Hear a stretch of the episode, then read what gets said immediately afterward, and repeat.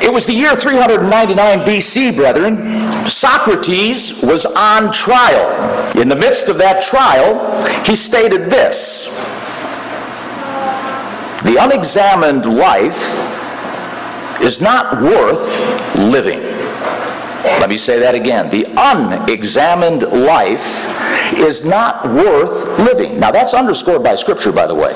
I don't know how many of you remember, but during the days of unleavened bread, we are reminded, are we not, to examine thyself. In both areas, 1st and 2nd Corinthians, we're told, essentially, especially at the time of Passover, prior to going into making that rededication of your life as a converted Christian, to take some time, evaluate yourself. And how are you doing? Are there areas that you could perhaps improve on? What is it that I'm just missing, that I'm not really achieving, accomplishing? What are the objectives, the spiritual objectives in my life with regard to improving my behavior so that it'll be more correlated with the example of Jesus Christ?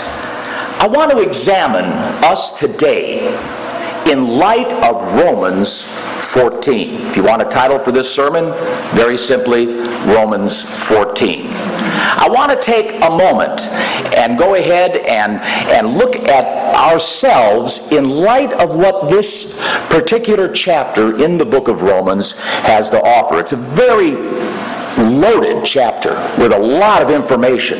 And it is a one of my favorite chapters because it's a chapter that provides some very pragmatic pragmatic behavior that if and indeed is followed and is indeed actually embraced and is executed in one's life is a key to the development of very substantive love. It is foundational to love. That is the proper expression of it because it gives you some pragmatic behavioral advice that really kind of puts the test to the pudding, if you know what I mean. They always say, you know, proof's in the pudding. Well, you know, people talk a big talk, but oftentimes we find from time to time, don't we? They don't really walk the walk. Amen. And unfortunately, that oftentimes is too much the case. But over here in Romans, I want to turn your attention over here and just real quickly uh, bring your attention to chapter 12 and 13 and 14. 12 and 13, by the way, lead up to and set the stage for chapter 14 because, for all intents and purposes, there's a continuum here. In chapter 12, he starts out with the fact of you being a living sacrifice. And he directs your attention to being willing to sacrifice yourself, to sacrifice your life on behalf of Jesus Christ. That's what it's all about. As you go ahead and read through chapter 12, you'll see that in verse 9, commences an awful lot of advice on, for instance, let love be without dissimulation. All that means without pretending. In other words, make sure the expression of your love is sincere, it's genuine. Well, that's nice. What does that mean? Abhor that which is evil. Cleave to that which is good. Well, that, that's, that's good too, but what does that mean? What's good? What's evil? Some people think, as I've often said, running airplanes into buildings is good, that they're doing God a service. You know. He goes on.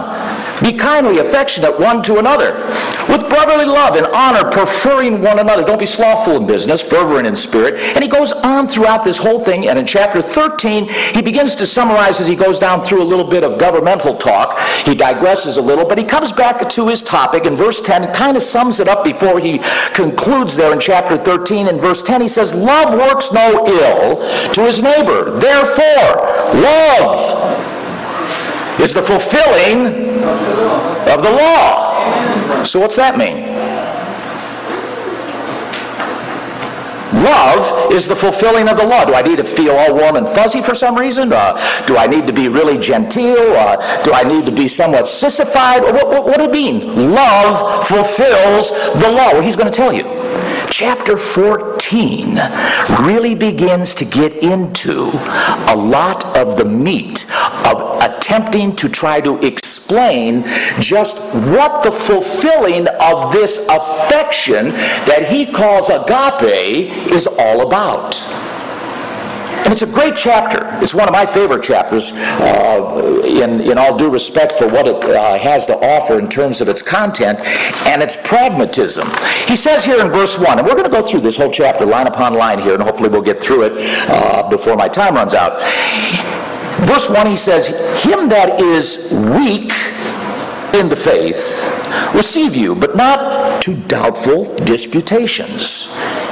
In other words, he who is without strength, he who's feeble in the faith. You could easily come to the conclusion this is someone obviously that is rather new. Or maybe just not really developed well enough yet. Maybe he's been around for a while. Maybe she's been warming a seat for a while, but they're still kind of struggling a little bit with this, that, and the other thing. He says, look, be sensitive, is what he's appealing for here. He's saying, be on the lookout, watch out, and he says, Him that is weak in the faith, receive you but not to doubtful disputations. In other words, accept them, embrace them, even though they may not understand a lot. Maybe this individual is in here only because they've come to recognize that Saturday's the Sabbath. Period. That's all they know. And now they come into our midst, and there they are. Oh, oh, oh, oh, wait till I tell them about this, that, and the other thing and they get scared and run out and never show back up because they're saying, Whoa, I didn't know it was all that involved. So Paul is saying, Look, embrace them, but not, not to doubtful disputations. Now, watch where he goes in verse 2. Look at this. He gets a little bit clearer on this. For one believes that he may eat all things, another is uh, who is weak eats only herbs. He's a, ve- a vegan. Another one eats meat. Or as some have spun this scripture, aha, you see, Bill? There you go. You can eat anything. You can eat mice. You can eat rats. You can eat gorilla. You can eat anything you want to eat. You can eat a dog. You can eat a cat. There it is, right there. Whoa, whoa, whoa, whoa, whoa, whoa, whoa. You see, the fact of it is, a person who is feeble not familiar, weak, without strength, may not know that information, and guess what? They may still be eating lobster. They may still be eating mussels, clam chowder. They may still be eating a lot of things that you would be outraged over if you ate it or somebody forced you to eat it. But the fact of it is, this I remember a story when I first came in the, uh, to uh, the Church of God International some years ago, and we were in a congregational meeting, and this individual he would bring pork, uh, a pork dish to all the potlucks. All the potluck. Now in the worldwide Church of God, he'd never get away with that. But I noted that I said the Church God International. See, he'd bring these these uh, pork dishes, and nobody would eat them. And he wondered. He said, "But why don't anybody eat?" And I tell him, I said, "You know, we don't eat pork."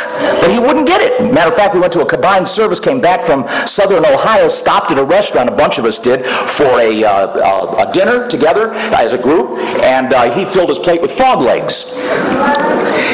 And everybody's looking at him. You know, he didn't know. He, he just that was that was the, what he did. Well, then one day, about a year, maybe two. I don't know. I forget now exactly. But he comes into church, and he was a big guy, six foot three. I'm only five foot eight, five nine, with my shoes on.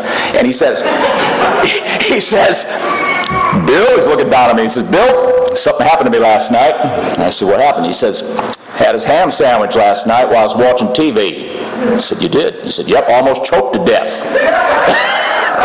he, says, that's it, no more pork. You know, he took it as an omen that he shouldn't be eating pork. But hey, whatever works. You know, the point of it is, though, this is what we need to understand from the standpoint of the fact that don't get in God's way. Don't get in God's way. Give people some time to grow at their pace. So often we want to intervene and try to explain or uh, teach when in fact teaching is a little bit perhaps premature for these individuals at the pace that they're on. I want to digress over to 1 Timothy chapter 4 just as an illustration here in lieu of the fact of talking about clean and unclean meats and getting this straight in our minds for those of you who may not even be that familiar with it but nevertheless is in your Bible and certainly is very biblical uh, in many regards if for no other reason what Paul says to Timothy right here when he lays down this particular guideline. He says in chapter 4 verse 2 speaking lies and hypocrisy breaking into the context talking about latter days and so on. He says having their conscience seared with a hot iron forbidding to marry he's giving advice to Timothy and commanding to abstain from meats which God has created to be received with thanksgiving of them which believe and know the truth. For every creature of God is good. Nothing to be refused if it be received with thanksgiving. Oh God thank you for this great dog you gave me I appreciate the fact it's got so much meat and we've got cat for dessert. But some people will. Sp- I've talked to people who said, Bill, you can eat anything nowadays. Now, when you get out of the culture and you start talking about mice and gorillas and rats and so on and cheetahs, uh, it's a whole different story because they don't think along those lines.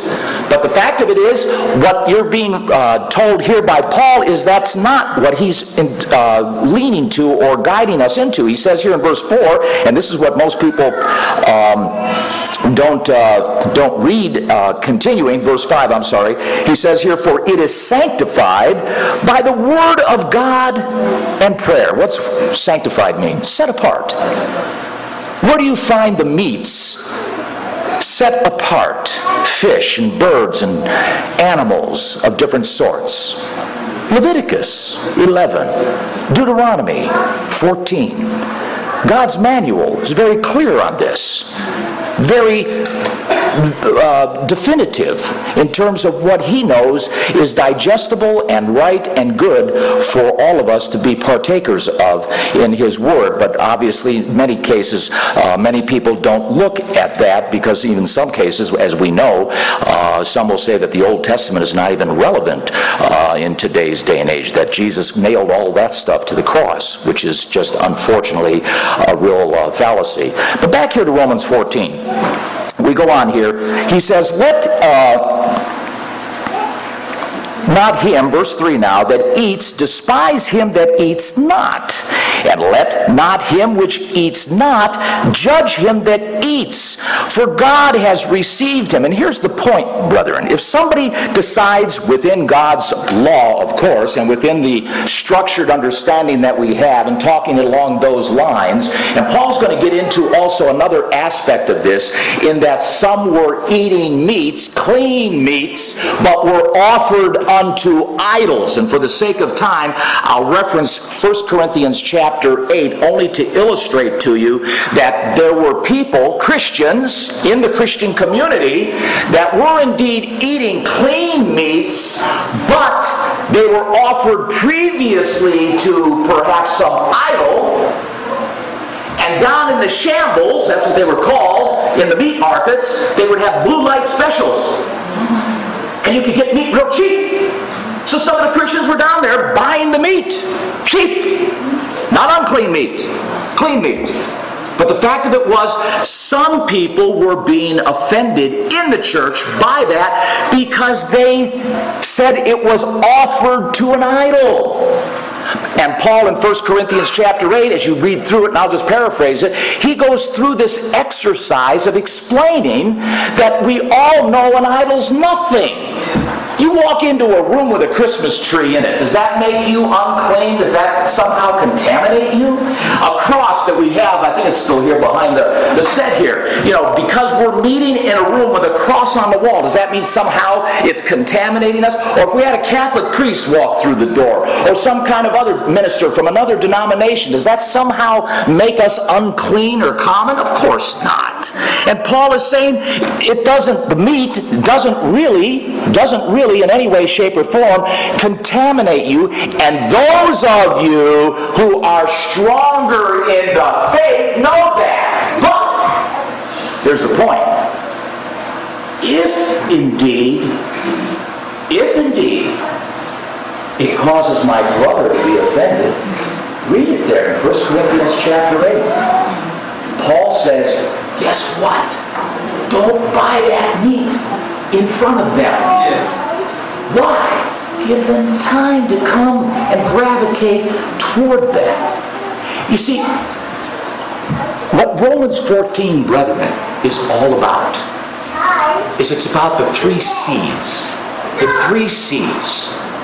Very important with regard to love. Without these three C's, the three C's, you don't really have love. If you have love, you will have these three C's. No doubt about it. Without it, you're just full of hot air. Because in many respects, you can say all you want that I love you, I, I am really with you and all this, but if you don't have the three C's underscoring on your foundation of agape, you are missing the definition of what biblical love is all about. You know what they are? Courtesy, consideration, and caring. Now, there may be some others that you might think, but those three are very, very important. What the Apostle Paul in Romans 14 is talking to, and what he is attempting to appeal for, and what he is actually admonishing and explaining and attempting to guide, direct, and provide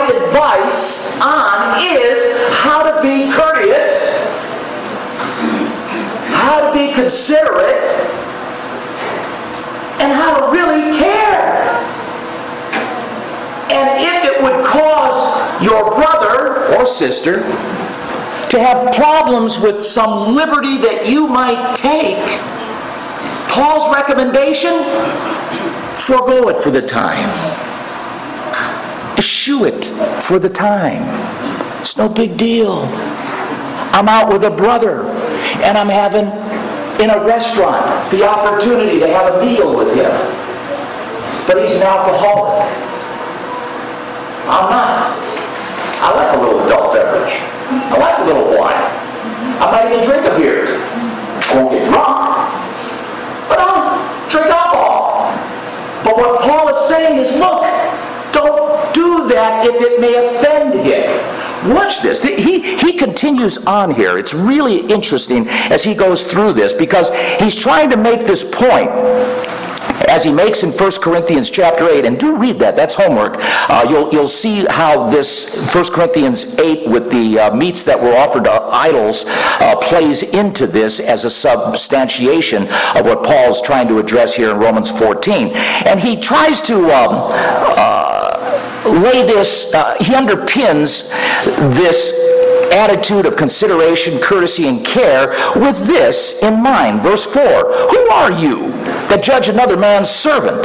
To his own master he stands or falls. Yea, he shall be holden up, for God is able to make him stand. Big point. Verse 4. Big point. Guess what? You're not my servant. I'm not your minister. Oh, I serve you, and we serve one another, but I answer to God as you answer to God. I'm not your judge. And far be it from any of us to judge one another based on what we allow in our lives. The principle of extrapolation comes into play here in a modern day and age that we live in as we proceed through this chapter, and you'll see what I'm talking about here in a moment. Let's go on in verse 5. He says, So one man, he uh, decides, or he distinguishes. That's what the word esteem means in the Greek. He, he decides. One man decides. I decide one day above another. Another, he decides or he distinguishes every day alike. Let every man be fully persuaded in his own mind. And, and you're going to see exactly what he's talking about here with regards to this uh, particular context, uh, context of his discussion. But some people will pull this out of, out of context and claim that, you see, you don't have to keep the Sabbath. If I choose to keep Sunday, or like some of my uh, Protestant friends that I've worked with over the course of my life, and I've talked to, they say, What what do you mean Sabbath day? Come on, this is the 21st century. Any day's the Sabbath day. What's ever convenient, whatever works out for you. If it's a Tuesday, if it's a Wednesday, if it's a Friday, it doesn't matter because here, Romans 14, verse 5 gives you the license to do that. Now, somebody weak in faith, who doesn't have background, who doesn't have perhaps some study time that they put in into their lives, may find themselves thrown a little bit of a curveball here with this because they find that well maybe this this is a hard thing. This is a hard thing to rationalize. But always look for context brethren. Always look for context. Context is king in in all areas. Notice now he goes on. He says here let every man be fully persuaded in his own mind. He that observes that's what regard means in the greek it observes he that observes the day observes it unto the lord. And he that observes not the day to the Lord, he does not regard it or observe it. He that eats, ah,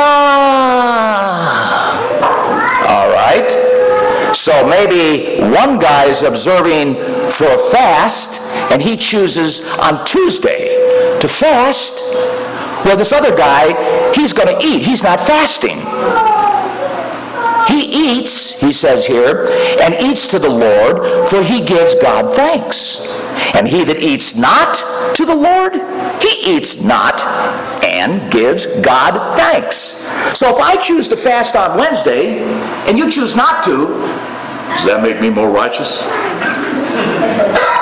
Why, not only do I fast on Wednesday, I fast on Wednesday and Thursday. And if I'm in real good health, guess what? I may even go all the way to Friday. What have you done? you know. But let's extrapolate a little bit.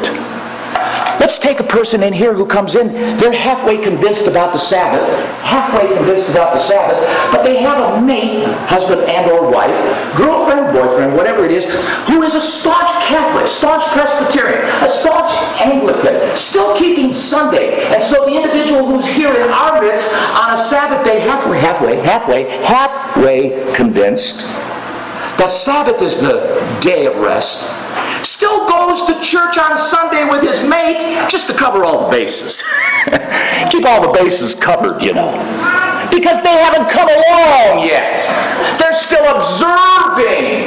They've decided they're not fully convinced yet, and so they're taking these little baby steps one by one.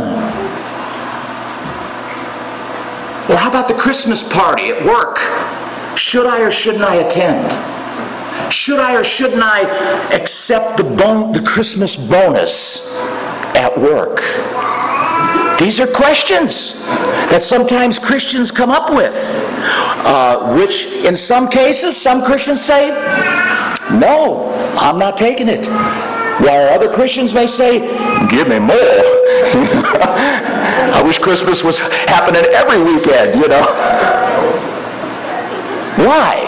Because it's Christmas. It doesn't mean anything to me. No more than the idol of Diana means anything to me. The bonus does, and I worked hard for it. So give me the bonus.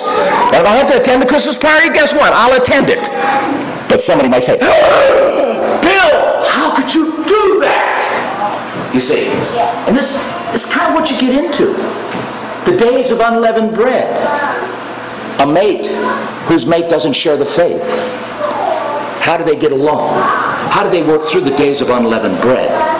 Or one who's still eating pork and the other mate doesn't because she or he's in the church.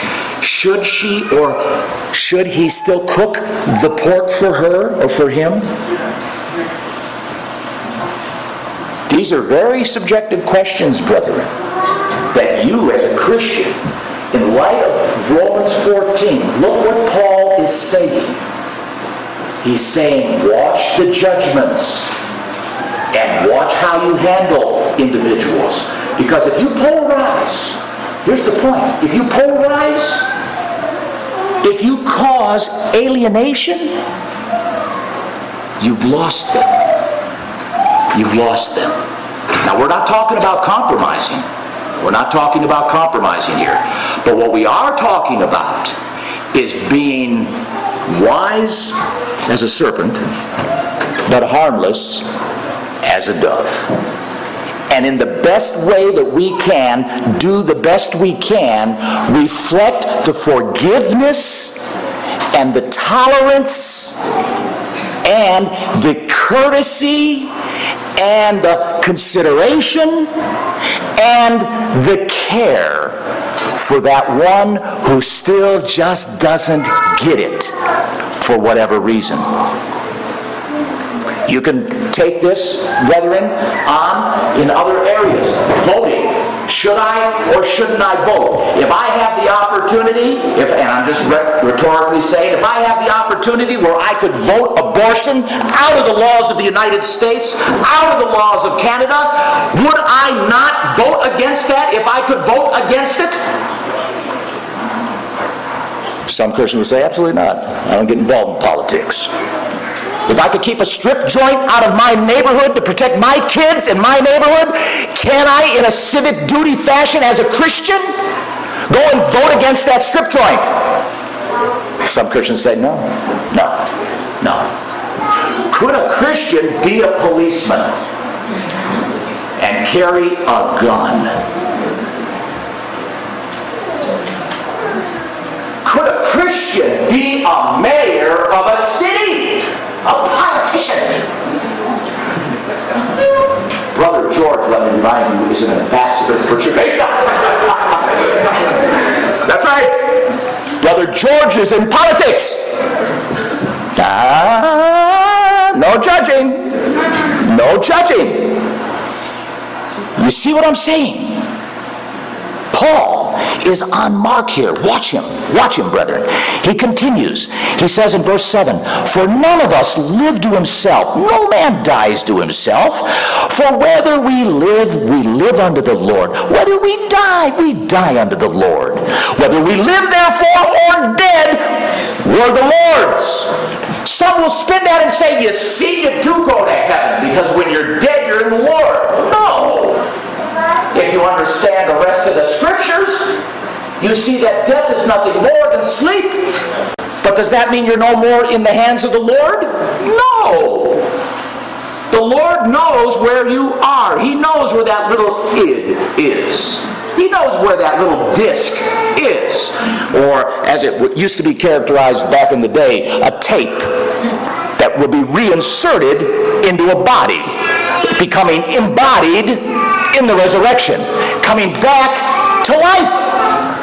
Knows. So even in death, you, as an individual, your persona is known of God. And certainly we who are Christians and are alive are unto the Lord. So he says here verse 9, For to this end Christ both died and rose and revived, that he might be the Lord both of the dead and the living.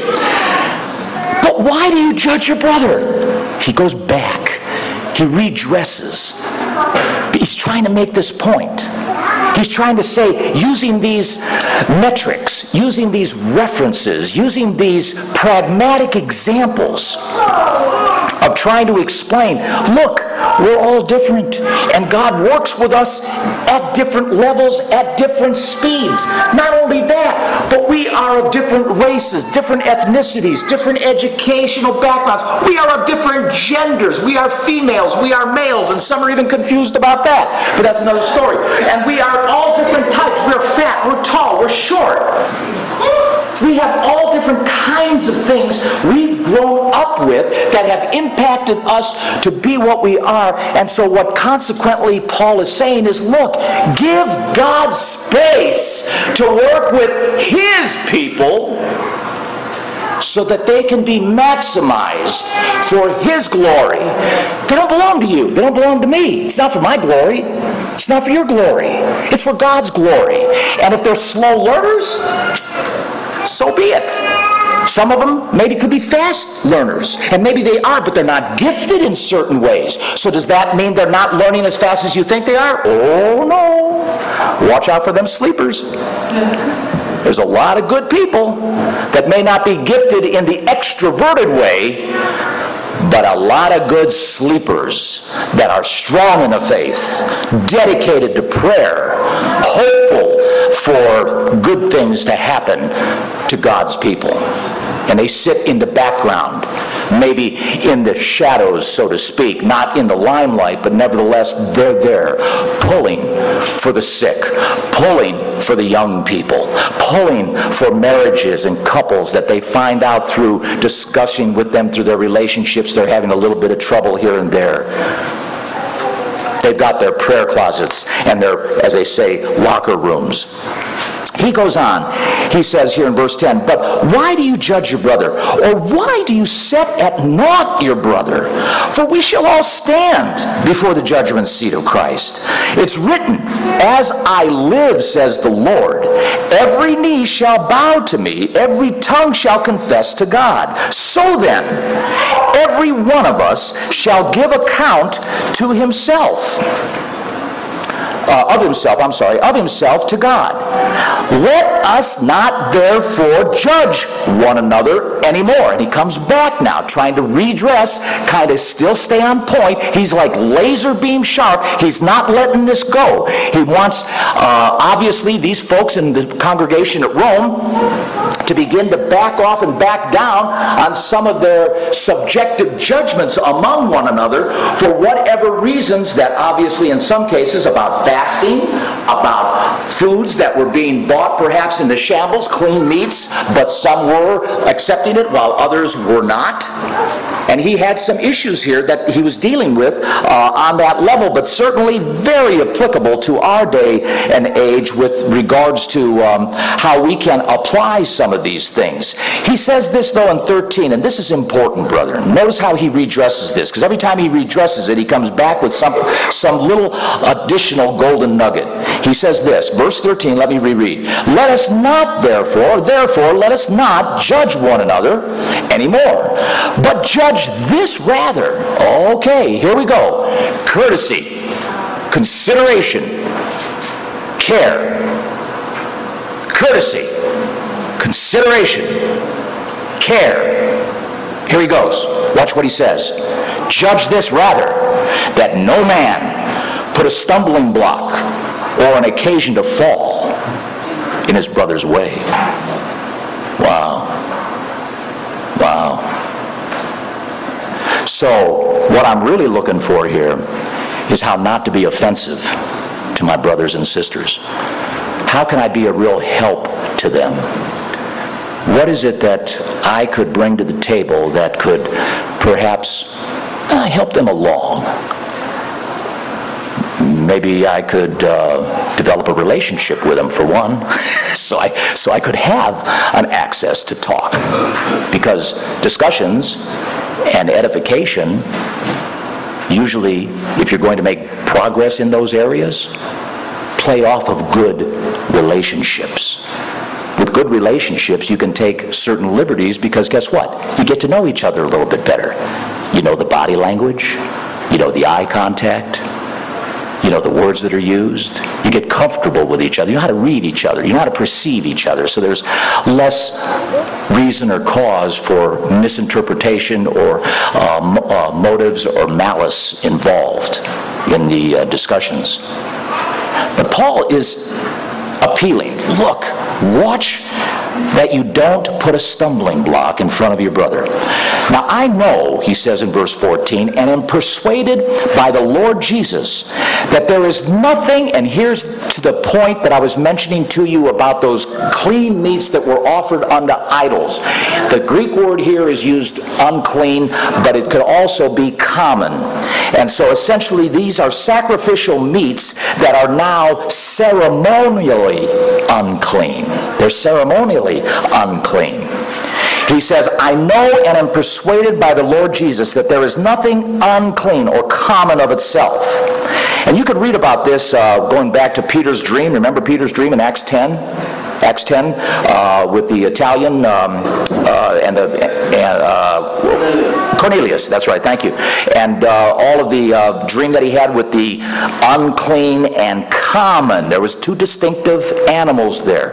The common is ceremonially unclean, and the other, of course, is unclean. Uh, that would go against Leviticus 11 and, and Deuteronomy 14. But here Paul comes back to this issue about these clean meats that were offered to idols that are now considered by some Christians who, let's face it, the early New Testament church was made up of what? Mostly. Jews. Jews. Benjamites.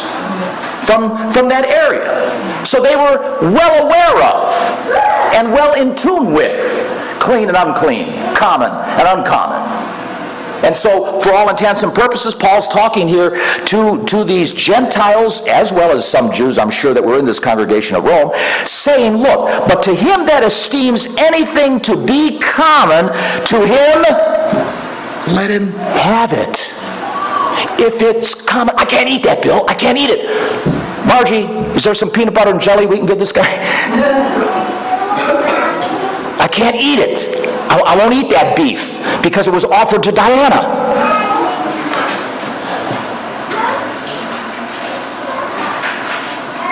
Paul is talking in this regard, telling them, look, let them understand it the way they do. And he's going he's going to conclude this chapter with a very important point that he'll make, and he will actually provide a second definition of sin. All of you know what sin is, right? Transgression of God's law. Right? Transgression of God's law. There's a second second meaning, of course, in James, in James. And in James, that second meaning is for him to know to do good and not to do it is a sin. That's a sin.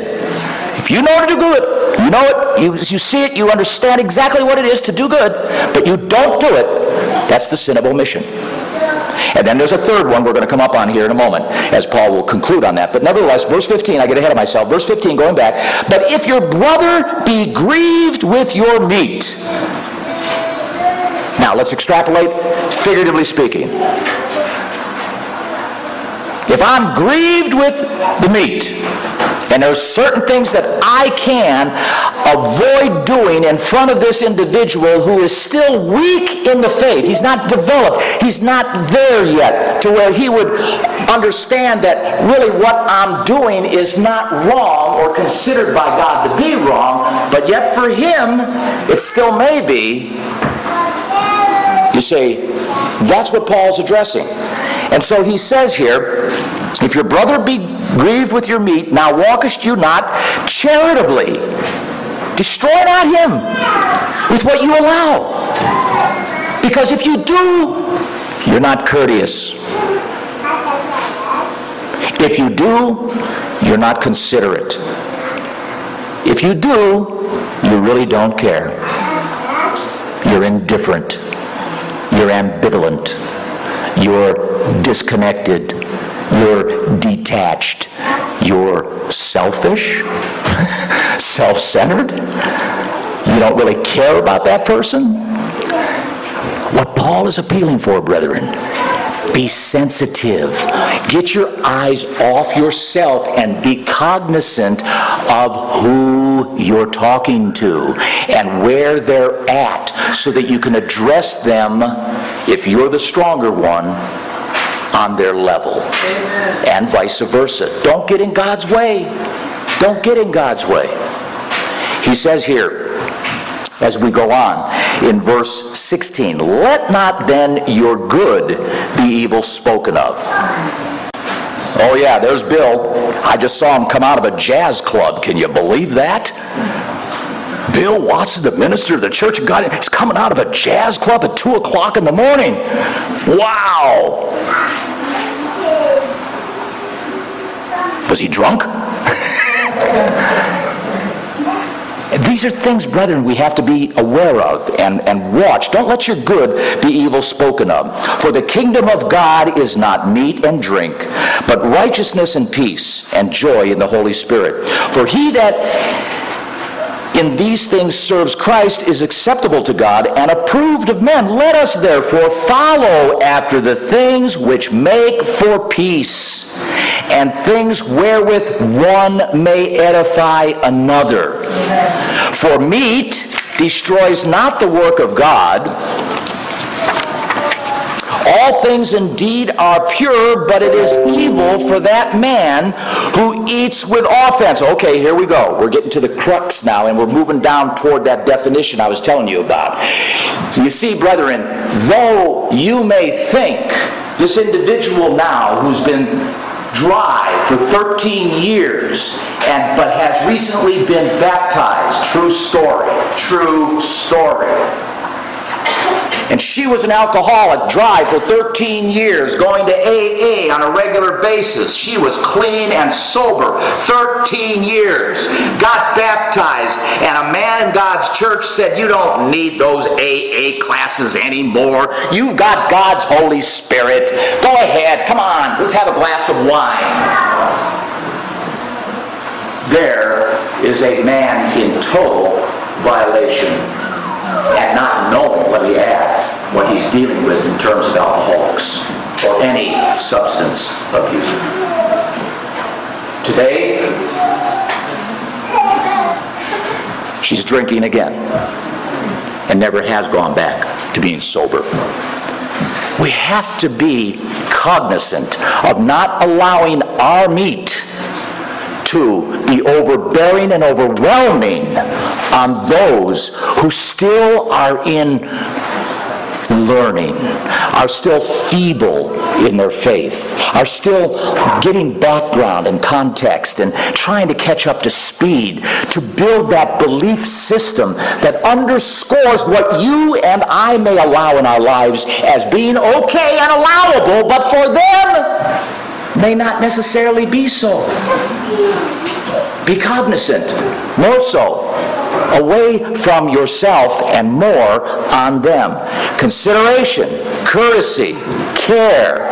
Verse 21 it's, uh, it is good neither to eat flesh, nor to drink wine, nor anything whereby thy brother stumbles or is offended or is made weak. So there I am at a church member, and that we're going to go out, and they're a vegan and don't eat meat. They think maybe meat is wrong. Guess what? I'm going to eat vegetable. I think I'll just have a salad, maybe some soup, and water. you know just so that I would not allow, if indeed that would be a big deal for them uh, to, to experience. Verse 22 now, have you faith? Have it to yourself before God. Happy is he. This is a great line. If you don't get anything out of this sermon, remember this scripture. This is a great scripture. Verse 22. Have you faith? You have faith. Have it to yourself before God. Happy is he that condemns not himself in that which he allows. And that even goes for your good. That even goes for your good. Don't let your good, didn't he say? Don't let your good be spoken evil of. Consideration, courtesy, and care. Very important characteristics, very important aspects to the characteristic of agape love. Verse 23, here's that definition. He that doubts is damned if he eat, because he eats not of faith. Whatsoever is not of faith is sin. Number three. Meaning, you can't force your faith on somebody. You can't legislate faith. That's why church organizations who attempt to uh, try and dictate to their constituents to do this, that, or the other thing. You can't wear makeup. You can wear makeup. Your dress needs to be below your knees or mid knee. You know, guys can't wear sideburns longer than a half inch. And all these types of things, of which we have organizations in the Sabbath keeping community that still are doing that.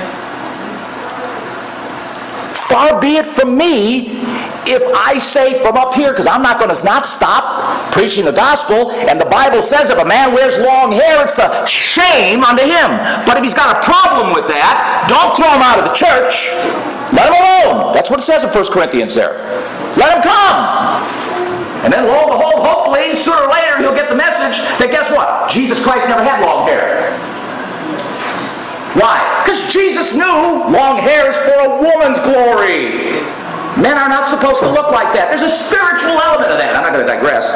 But there's a spiritual element to the covering of a woman. A spiritual connection and reflection. And to glorify God for us guys, we should not look like women or act like them. And don't be confused about the bathroom to go into.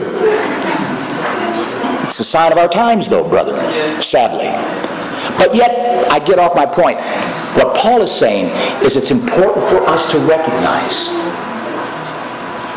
that you cannot force your faith on somebody. So just because you're up to speed on this, whatever this may be, and that individual is not, doesn't give you the right to try to force feed them, intervene, shove your level of understanding on them. Not saying that you can't talk about the Bible. Don't take me out of context. What I'm saying, though, is be cognizant. Be cognizant through care consideration and courtesy about that individual's mental, emotional, conceptual identity with this Christian walk. Because this walk is a different walk. When you get involved with true Christianity and the true fundamentalism associated with a true relationship with God, our Father, and Jesus Christ, it is different. Amen. Totally different. No Easter, no Valentine's, no Halloween, no pork, no loves. I mean, you go on and on and on. No Trinity.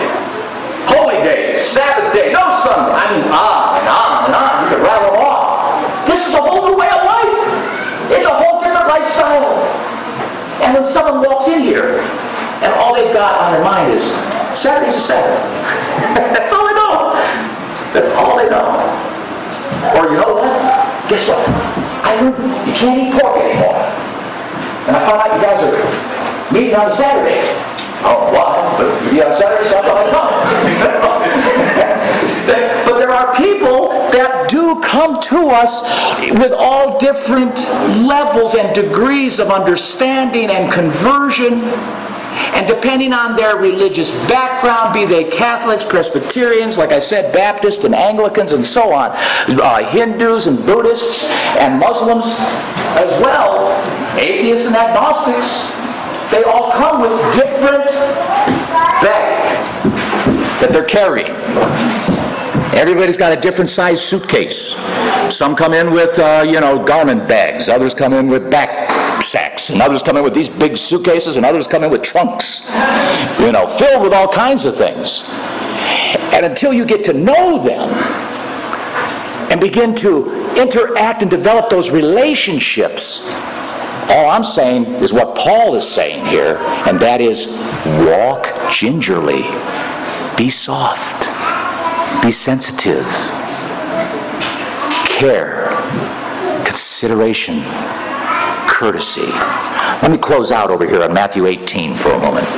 You hear a lot about Matthew 18 in attempting to resolve issues between people, and certainly there's great value in that portion of this chapter.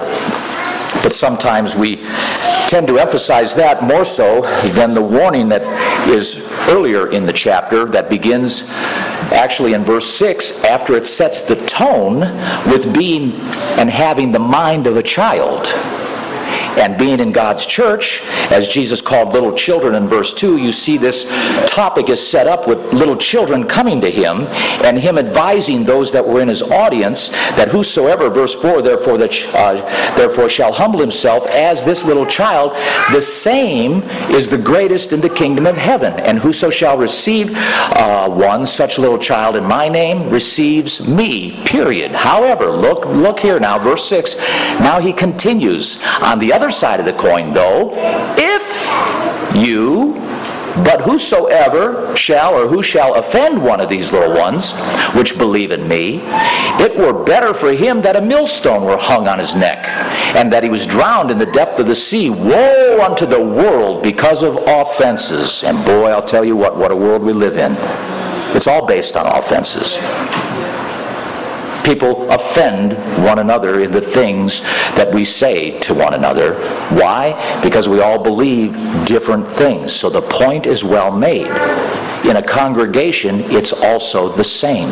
There is a, level of commonality, of course, but the bottom line is we have to admit and recognize there are differences of understanding, differences of perception, differences of degrees in our conversion, and so on. So, with all that being said, it goes to this point be careful. Woe to the world because of offenses, for it must needs that offenses come. But woe to that man by whom the offense comes. Wherefore, and then he goes to hyperbole. He doesn't literally mean to cut your hand off. But what he does mean is he's saying here, hyperbolically saying and stating the fact that, look, you need to really stop that if what you're doing is offending a brother, you need to really bear down and get to the bottom of that and knock it off, cut it off. That's what he's saying here. He's using hyperbole, but nevertheless, the point is well made. If your eye offends you, verse 9, cast out. Take heed that you despise, verse 10, not one of these little ones. This is Matthew 18, verse 10. For I say unto you that in heaven their angels do always behold the face of my Father which is in heaven. For the Son of Man uh, is come to save that which is lost. Don't get in Jesus' way as he works with those whom the Father has called them to him. Far be it from us, brethren, to presumptuously attempt to intervene and try to usher in a little bit of rush uh, music, you know, so to speak, and get them to move along faster than they're prepared to move along. Again, don't take me out of context. I'm not saying don't talk about the Bible. I'm not saying don't interact and talk about God's truth. Of course, do that.